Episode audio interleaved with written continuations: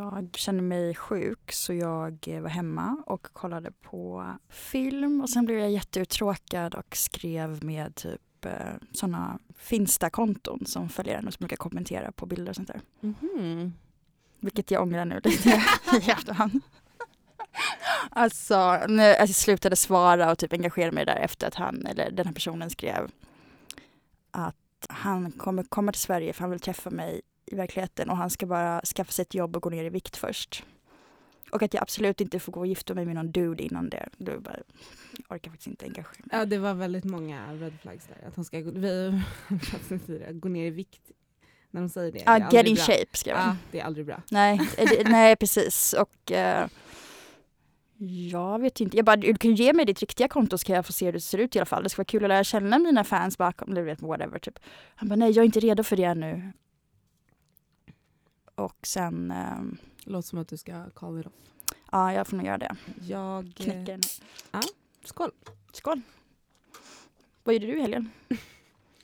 Jag jobbade. Jag gick till jobbet. På Underbron, en klubb här i Stockholms stad. Mm. Som är öppen igen.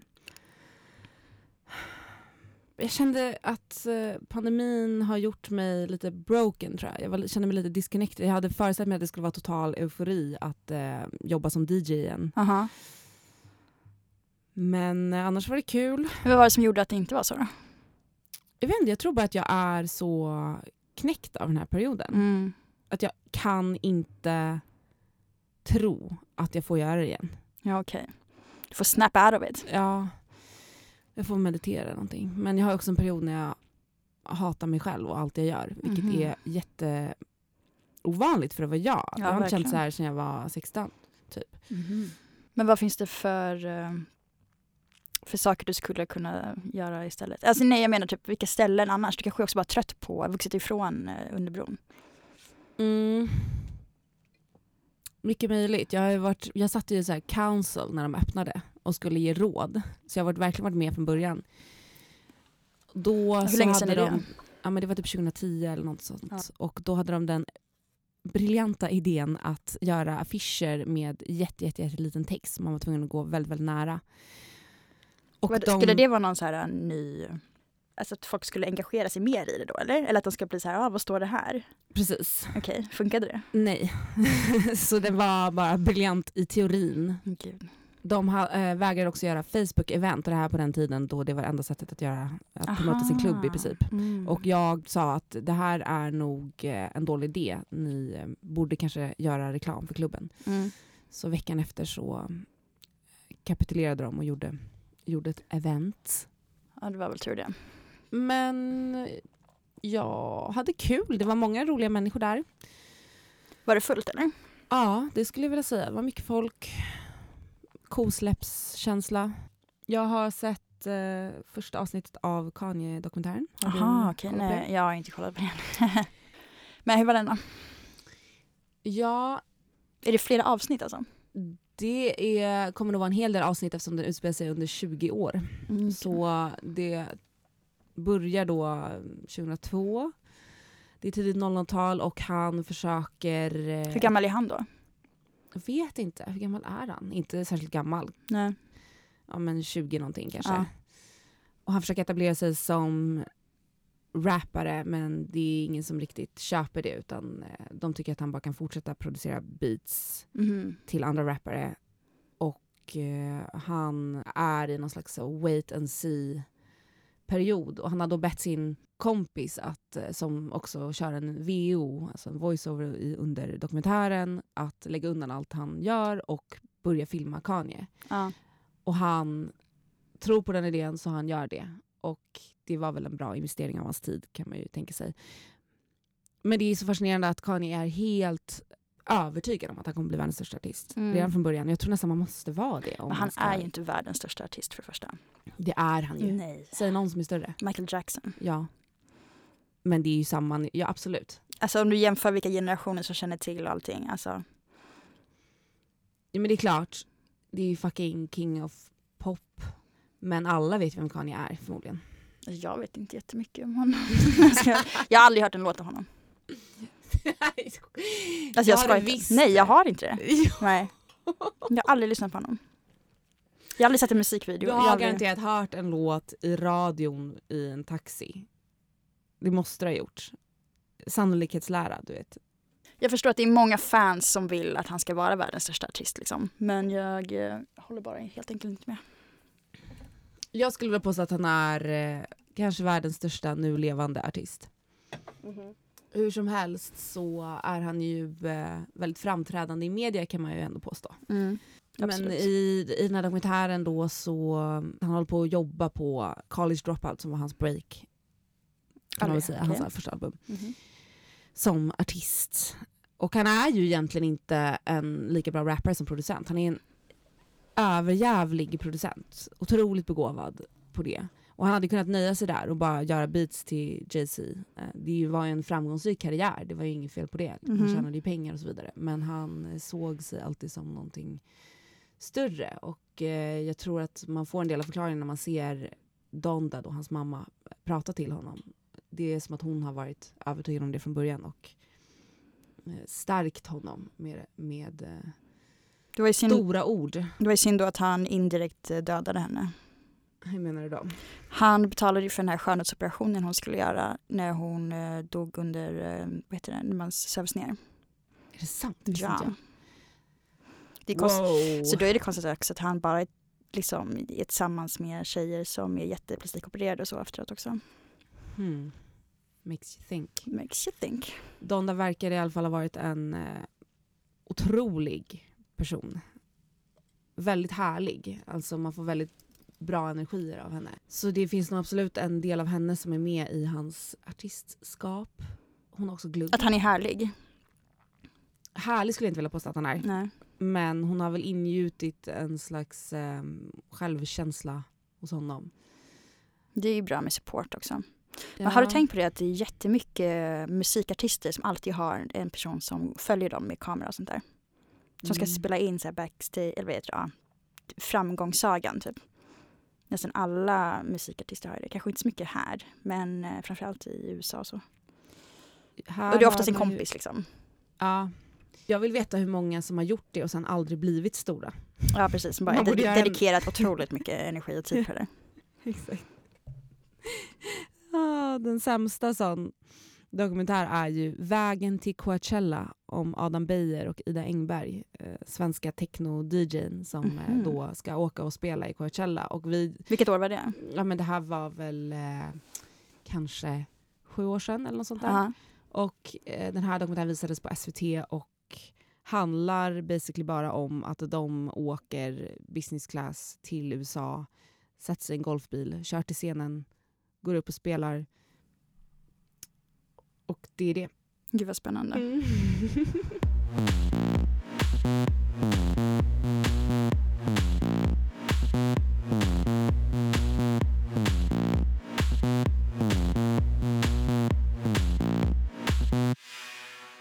Kulturhändelser. Kulturhändelser i veckan. Jag såg Super Bowl, halftime show.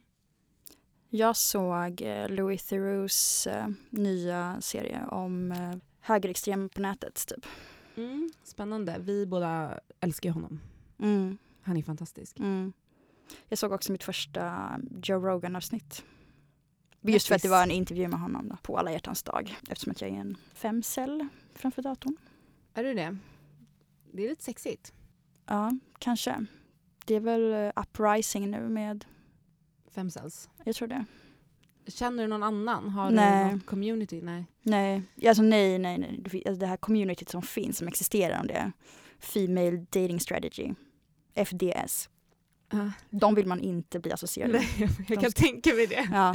Vad delas det för strategier i det här communityt då? Nej, men jag vill inte ens gå in och kolla. Det är inte bra. Jag tror att det är lite själadödande. Typ. Mm. Jag blev positivt överraskad av Joe Rogan faktiskt. Mm. Berätta mer. Tyckte han kändes ganska sympatisk, om jag ska vara ärlig. Han är ju det. Jag har ju då lyssnat på honom i mer än 10 års tid. Mm.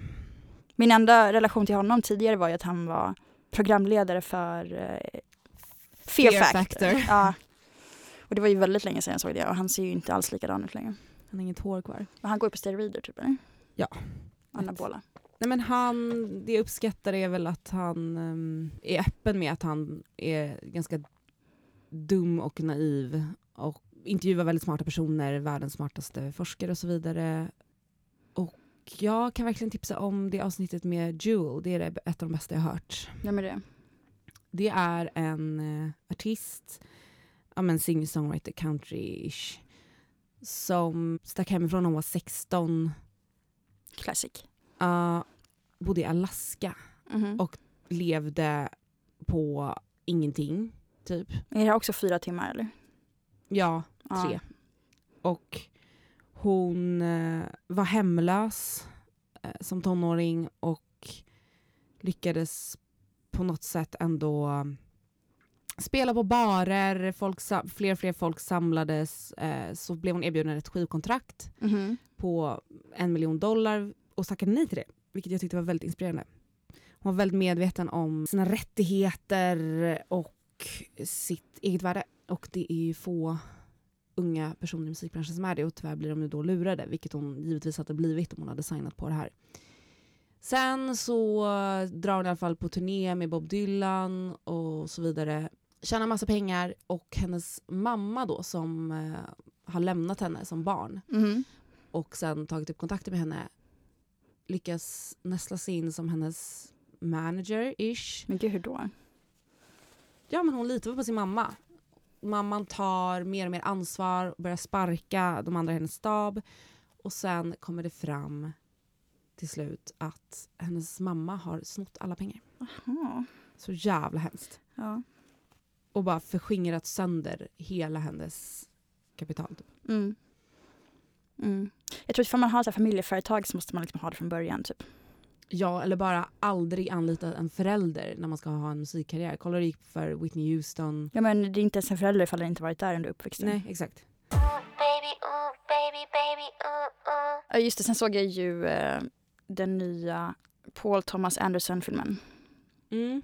Men den har du inte sett. Den än. Jag vill jättegärna se den. Ja, det får du göra. Men vi kan prata om den nästa avsnitt kanske. Det kan vi göra. Han är i alla fall jättegullig. Jag är jättekär i honom. Philip Seymour Hoffmans son. Cooper. Mm, lite småtjock och gullig liksom. Mm, jättesöt. Gammal igen, ung. 18. Lite pedovarning. Ja, men det är det hela filmen handlar om. Ja, men det ska bli kul att se den. Ja, men sen får du också se Fantomtråden då. Just det. För den är... Filmpodden. Ja, det är typ blivit det. Nej, whatever. Men jag har ju ganska svårt för att kolla klart på saker utan att resa mig upp och göra andra saker då. Men jag övar på det. Men jag tror att det är okej, eller? Det är väl ingen som säger att man måste sitta kvar hela tiden? Nej, men när jag tittar på film med andra så kan de bli lite störda av det här. Mm-hmm. De tycker att jag ska lära mig att koppla av och bara ta in filmen. Men jag blir så rastlös. Därför jag inte kan kolla på tv-serier. Därför jag bara hoppar. Som den här fruktansvärda serien om Anna Delvey, Inventing Anna. Som jag stängde av efter 10 minuter. Fy fan vad dåligt. Det kändes faktiskt som ett daytime drama. Det som Vilma sa. Alltså så otroligt ben. Jag är inte ett barn när hon såg det. Men alltså så otroligt dåligt producerat. Ja, jag hoppade in då och kollade lite i andra avsnittet och 7:e avsnittet. Det var fruktansvärt dåligt. Alltså överspelande skådespeleri också. Och det var en scen där de har klippt in screenshots från sociala medier i bild, och då var det så Swedish Museum fotografiska takes over the Park Avenue bla bla bla. Bara, what the fuck? Fotografiska? Och sen slog det mig. De har ju customiserat för varje land förmodligen. Så det är därför de har sånt. Nej, det är på riktigt. Vadå på riktigt? Den riktiga berättelsen med Anna Delvey. Ja, var det så? Ja. Det var fotografiska som tog hennes lokal. Alltså gud vad du håller på att konspirera. Alltså. Jag ska inte kasta sten i glass. Nej, verkligen. Nej, men vadå? Det var ju en jättestor grej med just att du var fotografiska. Okej, då behöver vi inte ha med det här. Jo, vi måste absolut ha med det här. Du har absolut inte klippa bort det här. Men är inte det en bra businessmodell då? Om man nu gör såna här... för att folk ska kunna relatera i typ hela världen. Emily in Paris, man ser det karaktärerna ser. Då borde man ju kunna spränga in massa reklam där. Mm, du kanske kan pitcha det. Ja, det. Kanske göra en så... Nej.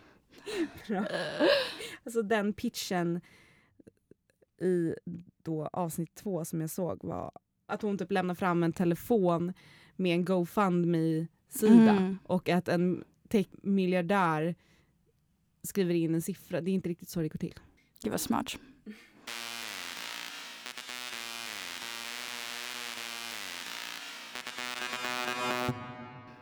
Berätta mer om Super Bowl då. Det var då en hyllning till Dr. Dre och hans värv. Det var ju mäktigt, må jag säga. Det var ett legacy som är svårt att slå. Ja, alltså jag vägrar ju Super Bowl främst för att det är typ USAs svar på guldäggsfestivalen, galan. Det är bara reklam rakt igenom. Och så blir det ju alltid stor hype efteråt, vilken reklam var bäst och vilken kändis var med i vilken reklam. Typ. Det är de 3 sakerna amerikanare är stoltast över. Det är fotboll, musik och reklam. Ja, fruktansvärt samhälle. Showen var spektakulär, men de hade inte utnyttjat scenen riktigt. De hade som ett litet LA-hem med så vita väggar där de hade så cool fest, och så dök 50 Cent upp där och var jättetjock och hängde från taket. Det såg inte så bra ut. Och, ja, så det skulle se ut som att det var hemma hos någon? Ja, exakt. Okay. Som det är i Hollywood Hills, typ. Jaha. Och om man då jämför med Michael Jacksons performance, som jag då tittade på efter det här. Det inleds ju med att han står högst upp på en av kanterna typ, av arenan och dyker upp i golvet. Sen dyker han plötsligt upp på scenen ur golvet, och då betyder det såklart att det inte var han som stod där uppe, utan det var han. Ja, just det. Men varför har de, whatever. Alltså det känns bara så konstigt, fall det ska de kunna relatera till publiken mer än att göra som ett hem, eller? Att alla är så här. Det är det. Jag tror att LA har börjat äta upp sig självt inifrån på något sätt. De här artisterna är ju väldigt begåvade. Ja, kanske inte 50 Cent. Och det var också väldigt kul att de hade tagit bort honom i den här bilden som de visar då innan de går på. Att han hänger där? Nej, alltså då har de bilder på alla artister som är med. Det var Kendrick, Eminem, Dre, Snoop och Mary J. Blige. Men 50 Cent fick inte vara med. Varför då? Han var väl lite för töntig. Okay. Ja, men det måste ju varit ett... hans management kan ju inte ha varit så glad över det. Nej. Jättekul. Det är censur. Ja, men i alla fall... Snoop har ju alltid stil. Hur han än gör. Han kommer ju alltid hålla måttet. Ska säga. Han är bara Snoop och det är alltid bra. Men Dre... Han var stylad med en så kort liten jacka med dragkedja med typ muddar. Alltså det var inte bra. Det var så här riktigt dålig dad look. Och stod vid någon slags så här spaceship liknande anordning och låtsades trycka på knappar. Det var inte så snyggt. Sen kom Kendrick och ägde ut alla. Och det bekräftar min tes om att man borde inte göra musik efter att man fyllt 50. Okej. Okay. Jag tycker det är för stor risk att man förstör sitt legacy. Det är någonting man tappar då. Man kan absolut göra andra musikaliska projekt, men att göra samma grej som man har gjort när man ägde världen, det blir aldrig bra. Jag menar, jag avgudar ju Daft Punk, men jag tycker inte att de borde gjort sin skiva Random Access Memories. Den var ju inte dålig. Nej. Absolut bra sådär, men hela konceptet att så hylla gamla musiker som inspirerat om Nile Rodgers och så vidare. Det känns så dammigt. Det hade varit finare om de hade kunnat hålla kvar i sitt legacy, som är att de gjorde techno och house som låter som att de hade kunnat vara gjorda idag 98. Ja, verkligen. Bara hålla med. Jag vet inte. Det enda jag tänker på med Eminem är ju att han skulle göra comeback för några år sedan. Typ 2017 tror jag det var. 18 kanske. Och att han började dyka upp på Grindr. Och att det var en väldigt tydlig ny riktning i queerbaiting. Och att folk inte kopplade då. Eller så tänkte att det var en sån här PR-strategi, för att sen typ några dagar senare kom det ut att han skulle göra comeback. Men var det någon slags spin då på att han hade varit så homofobisk i sina texter och dissat Tyler och så vidare? Men det är det här, jag har varit med i livesändning i SR faktiskt, och och pratat om Eminem och hur off han är, att han måste inse det själv. Han lever på en tid som är förbi. Mm-hmm. Det som var så intressant med de här nyare rapparna som han då dissade i ett utspel för några år sedan. Han hatade på mumble rap då, som han tycker inte att de artikulerar tillräckligt mycket. Och Eminem är en otrolig lyricist. Det är det som är hans grej, han är väldigt bra på det. Men det är en ny tid där det inte längre är det centrala elementet nödvändigtvis i hiphop eller i rap. Mm-hmm. Nu handlar det om beatet mer, eller vad ska man säga, världen man bygger upp runt omkring, och man rappar om helt andra saker, helt andra droger. Okay. Ja, men du vet, Percocets och så vidare. Gör ingenting efter 50. Nej. Håll käften. 5, 6, 7 From 7 to 11. Nyamko Sabunis favoritmusik är Bob Marley, Uprising. Och Annie Lööf älskar Robin, Miss Li och Veronica Maggio. Ja, det var ju väldigt svennigt. Och Märta Stenevi älskar Rage Against the Machine och Guru. Inte vad det. Ja, men det var ju... Per Bolund, Lil Nas X. That's what I want. Underbart. Magdalena Andersson, System of a Down. Va? Och Ulf Kristersson, Taylor Swift och Miriam Bryant. Ebba Busch, Joni Mitchell, Jimmy Åkesson, Dio, We Rock. Vet du det? Det måste vara... Nej, det är det enda jag inte hört om. Det måste ju vara någon slags... Och Norsi lyssnar på P3. Svaret. Lyssna på. Herregud. Det fick mig att respektera Norsi lite mindre. Ja. Och Maggan Andersson lite mer. Ja. System of a Down alltså. Härligt. Wow.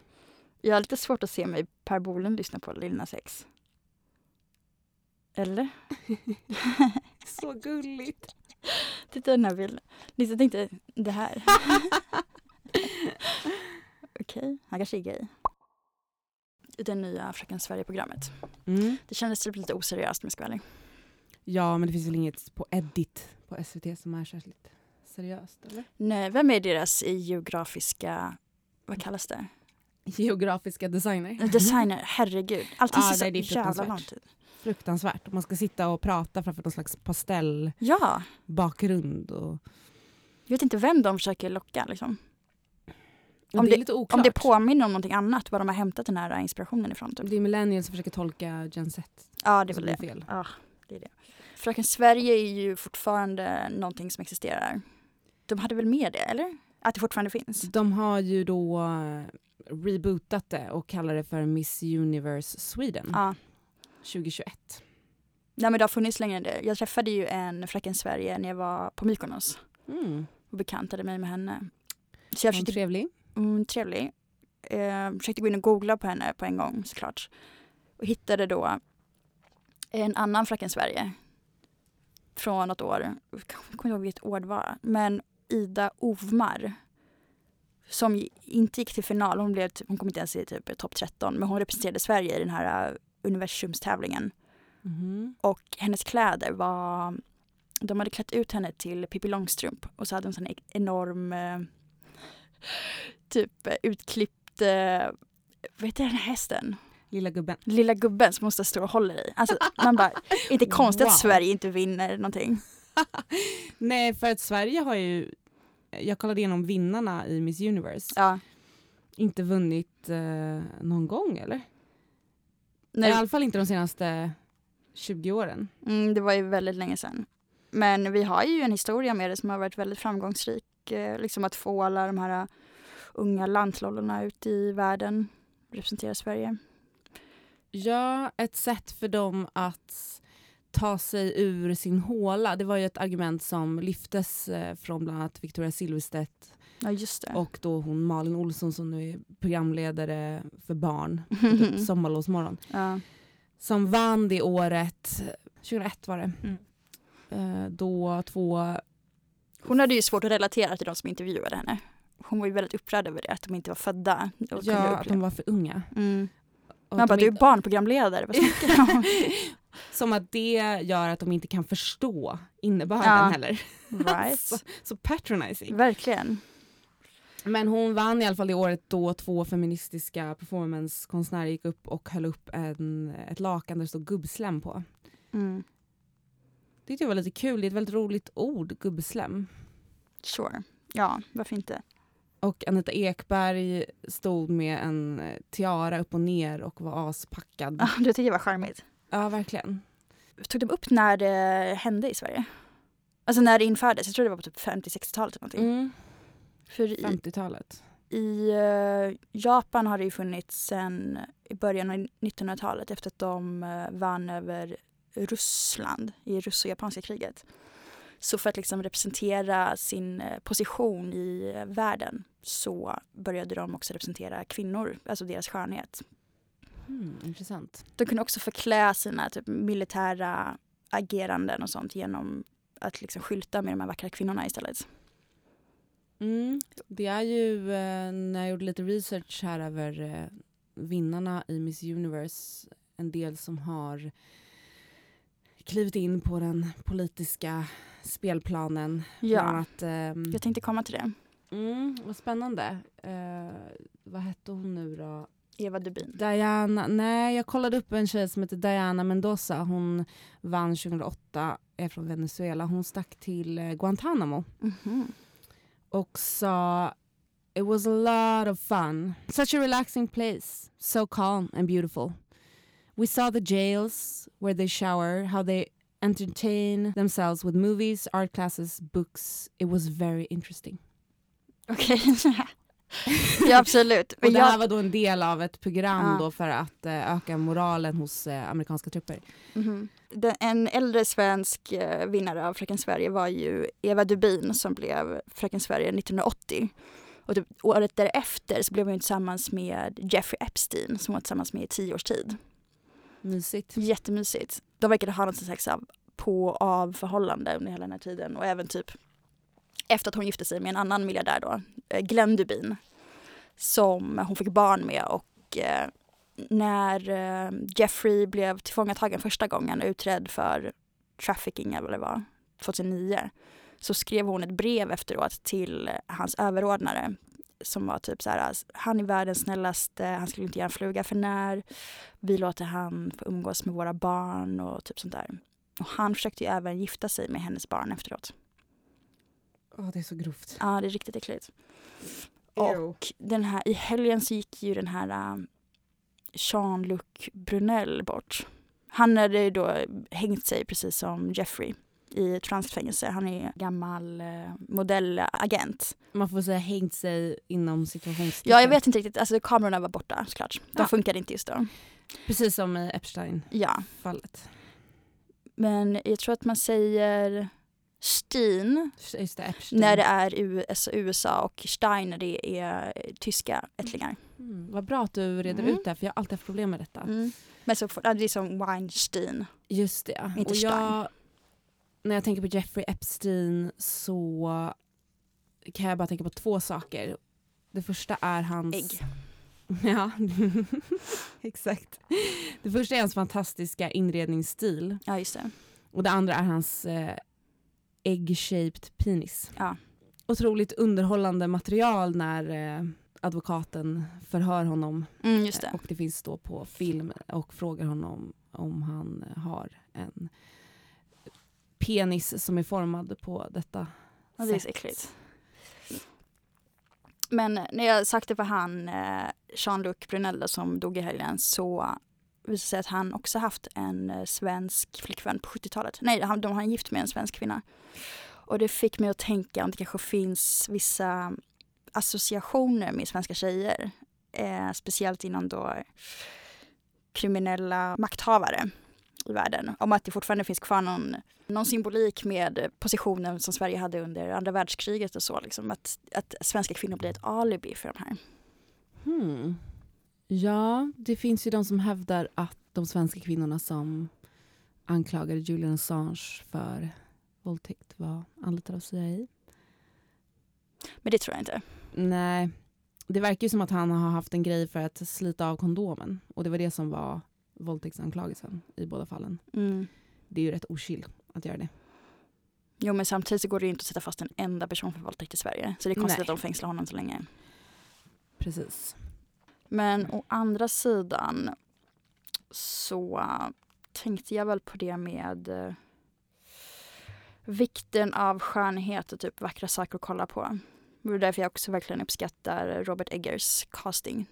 Som han uppenbart är homosexuell och castar saker som är snällt att titta på. Det är så viktigt. Alla castar måste tänka på det. Mm. Ja, men till exempel, det var därför det var tråkigt att kolla på den här Lawrence of Arabia. Ja. Det var ju ingenting att vila ögonen på. Så att det måste vara snygga skådisar helt enkelt. Mm. Annars får det vara. Min farfar försökte ju få mig, eller han uppmanade mig väl när jag var typ 6 år gammal att jag skulle gå med i Fröken Sverige. Mm-hmm. Men jag gjorde aldrig det. Det hade varit ett roligt sliding doors moment för dig där. Tror du? Du hade ju kunnat kuppa hela tävlingen. Men gud, som att jag skulle orka göra det. Nej. Gubbslam. Jag gjorde ett prank en gång. Vad var det? Att jag skickade in en ansökan på en tjejkompis till Miss Universe. Mm. Det var ju... Blev hon antagen? Nej, men hon låg kvar väldigt länge på den hemsidan. Sen hon senare blev känd så fick typ hennes manager typ panik och behövde kontakta dem. Bara, du måste ta bort det här. Det är också sjukt. Det var ju typ innan GDPR när man kunde samla vilken information som helst. Just det. Du har också anmält ditt ex till Lyxfällan. Det var roligt. Och han gick vidare. Ja, men det är inte så konstigt. Nej. Ja, men pretty privilege tänkte jag väl på. Mm. Igår när jag åkte tunnelbanan så kom det på någon snubbe som skulle gå mellan vagnarna liksom. Och fick ögonkontakt med honom och han sa ingenting. Och sen så när han har gått förbi så ser jag att han går och frågar om pengar från alla andra. Men inte mig. Jag tyckte att han tyckte att jag såg fattig ut kanske. Eller att det inte var läge. Eller om det var pretty privilege. Förmodligen. Han blev så begeistrad av din skönhet att han inte visste vad han skulle ta sig till. Sad. Ja. Jag tycker ändå att det finns någonting i Sverige till exempel så låtsas man om att inte skönhet är en stor grej. Samtidigt så låter vi ju, eller vi låter, men liksom drottning Silvia gör ju botox så många år tillbaka. Och liksom är väldigt mån om sitt utseende. I England så gör de ju inte det. Alltså inte överklassen, aristokraterna. Nej, just det. Det är liksom... De gillar ju saker som är gammalt. De gillar ju deras gamla era och deras forna glans när de var ett stort imperium. Mm. Kanske hänger ihop med det. Och då är ju rynkor... Det känns väldigt gammalt.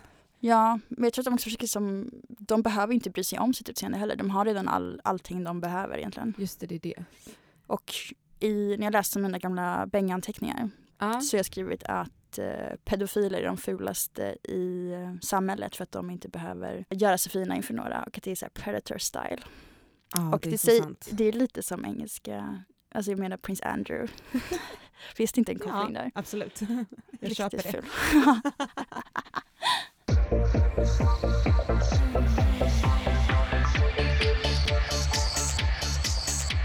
All den här forskningen som rörde gorillan, eller apan Coco. Det var typ en schimpans eller något. Det var en liten gorilla tror jag. Att hon kunde förstå och konversera med teckenspråk. Mm. Men alla bevis på det, alla experiment som skedde, att det inte finns några bevis för det överhuvudtaget. Och att hon också var sexuellt utnyttjade sina skötare och sådär, tvingade dem att visa sina bröstvårtor och sånt där hela tiden. Va? Gjorde Coco det? Ja. Hon var väl så uttråkad? Nej, hon bara så galen. Och typ, hon fick ju sån makt. Nyfoman.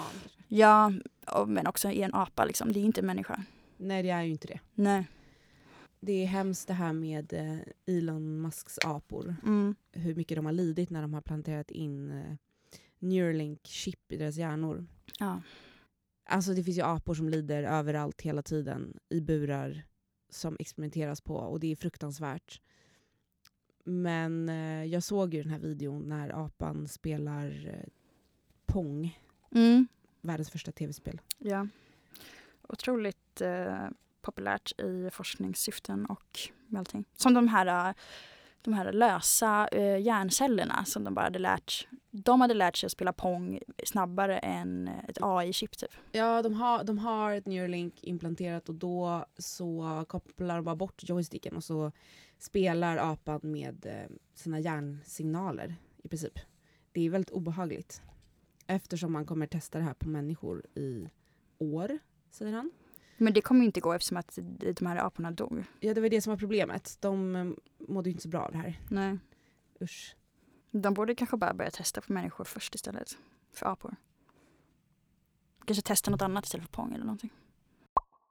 Det finns liksom tydligen begränsningar för hur en sexdocka får se ut. Som i Danmark och Finland finns det sexdollbordeller som man går till.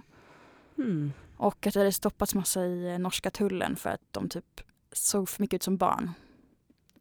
Okej. Problematiskt. Ja, så det gränsen är att det måste vara minst 140 centimeter. Mm-hmm. Nu har de också börjat göra sexdolls utan armar och ben. Alltså för det behövs inte. För det går snabbare och eller det är billigare och enklare att frakta och sådär. Man behöver liksom inte det. De är bara i vägen. Det är som den här Natt- och dagboken 1794 eller vad heter. Mm. Har du läst den? Ja, när de hittar alltså det här liket menar jag. Ja. Mm. Jag är ju starkt emot historiska romaner. Jaså, okay. Ja, om jag ska läsa om historia så måste det vara riktig fakta. Ingen jävla hittepå. Ingen skönlitteratur. Nej, men ser det mer som en sci-fi då? Ja, fast sci-fi är en helt annan... Jag älskar ju sci-fi-litteratur, det är typ min favoritgenre. Mm. Och det som är intressant med det är ju att det ofta blir sant. Alltså som det här man pratar väldigt mycket om nu, metaverse var ju myntat till exempel i en bok som heter Snow Crash som kom på 90-talet. Cyberspace myntades av William Gibson i Neuromancer 84 eller vad det var. Mm. Innan den fanns internet och så vidare. De är som spådamer, de här sci-fi-fattarna. Men hur som helst, jag såg ett klipp idag om en kille som har gift sig med sin sexdoll. Mm. Det var också... Men är det här nytt? Jag har liksom följt de här kontorna ganska ofta länge på Instagram. Han var så som tog bilder på henne och la upp. Det var en av hans största hobby. Och han sa att when I bought her I knew the sex was gonna be amazing but I didn't expect all the joy I would have from her. Typ. The company. Jag tycker det är fel att man låter de här få höras i media. Alltså. Ja, men vad ska man göra? Ska man... Du måste ju shameas tills de håller tyst. Ja, det var det som var så problematiskt att hans vänner var så länge han mår bra. Nej, de var typ med honom och shoppade kläder till den här dockan. Fan. Alltså jag vet inte om du har sett det, men de flesta av de här kontorna, när de ska börja sminka de här dockorna, det är så otroligt fult.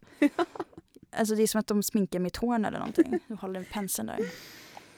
Jag tycker inte det är okej. Om det är någonting i världen som blir bättre och att man inte vet om det, så är det ju de här människorna.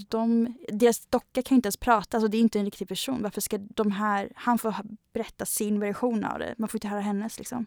Ja, vad är dockans version? Liksom Pinocchio. Jag vill höra hennes story. Okej, men det finns alltså en sån här bordell i Sverige, eller? Det sägs det. Alltså jag vet bara att i Årsta våran gemensamma vän nämnde det ena gång och sen så har jag liksom inte hittat någon mer information om det. Så jag antar att det liksom inte är helt öppet då.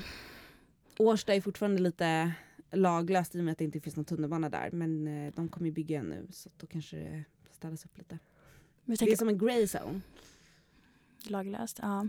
Ja, det är typ grått där. Mm, det är väldigt grått. Jag har aldrig varit i år sedan det har varit soligt faktiskt. Nej, inte heller. När jag skulle flytta ifrån Japan så ville jag egentligen inte göra det, men behövde åka tillbaka till Sverige, så kände jag att jag behövde liksom hitta anledningar att börja hata Japan. Mm. Så jag åkte till det här nördmäckat. Barnporr var fortfarande lagligt i Japan vid den här tiden. Vilket, när förbjöds det?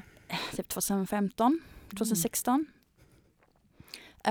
Så då gick jag in på såna här porrbutiker och de hade en massa olika sexdolls, du vet så här världens största köpcentrum med flest sexleksaker i hela världen. Och det var ju många av de här dockorna som var där också, som barn.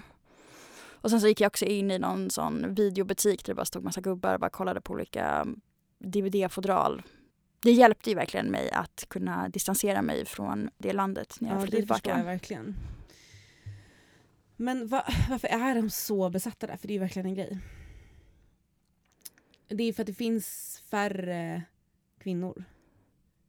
Eller? Det är något sånt. Men hela anledningen till varför det finns incest till exempel är ju för att kvinnor har aldrig kunnat välja vilka de ska vara med innan, historiskt sett. Mm. Och sen kom p-pillret och vi kan ha våra egna karriärer och så vidare. Vi behöver inte ha någon jävla förmyndare. Och nu kan ju vi välja bort dem som är fula. Och det är ju problematiskt, för då är det ju massa män som aldrig får ligga.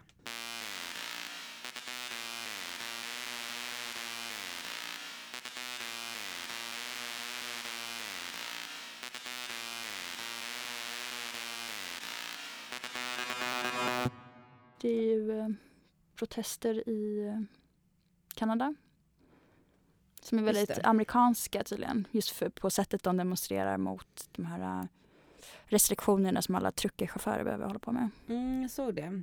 Jag lyssnade på ett reportage om det, då hade de beskrivit hur det såg ut där med massa olika flaggor och grejer. Och saken är att Soldiers of Odin finns där. Ja, men de har ju fått en avkomma som heter Sons of Odin. Ja, men det är en variation av det. Mm. Jag gick in på deras hemsida och kollade för att försöka förstå vad det är de håller på med där. Och de är så jättesnälla och hjälper typ hemlösa. De är inte rasister. De hjälper alla immigranter och sånt där också. Så jag förstår inte riktigt varför de vill... De gillar bara vikingar. De gillar typ bara vikingar. Och vill vara typ sådana godhjärtade. Jag vet inte om det är just för Kanada eller vad de håller på med. Liksom, men det känns ju lite... Jag måste nog ändå säga att jag föredrar Soldiers of Oda. Ja, det är en trevligare förgrening. Mm. Tyvärr har jag inte kommit så långt i det projektet riktigt. Men du kan ju börja med t-shirts. Ja, t-shirts eller typ... Det är så man börjar alla projekt. Man gör merch. Fast det här är lite problematiskt. För jag har börjat se att det är fler Soldiers of Odin klistermärken på stan. Och att de sätts upp så här överallt. Så det är någonting som sprids. Det var kul när du gick och rev ner alla Fredrik Strages stickers på. Aha, nej, det måste ha varit jättelänge sedan. Så provocerande. Det måste ha varit jättelänge sedan. Ja. Oh, gud. Men det är alla de här gubbarna liksom. Mm, det är det.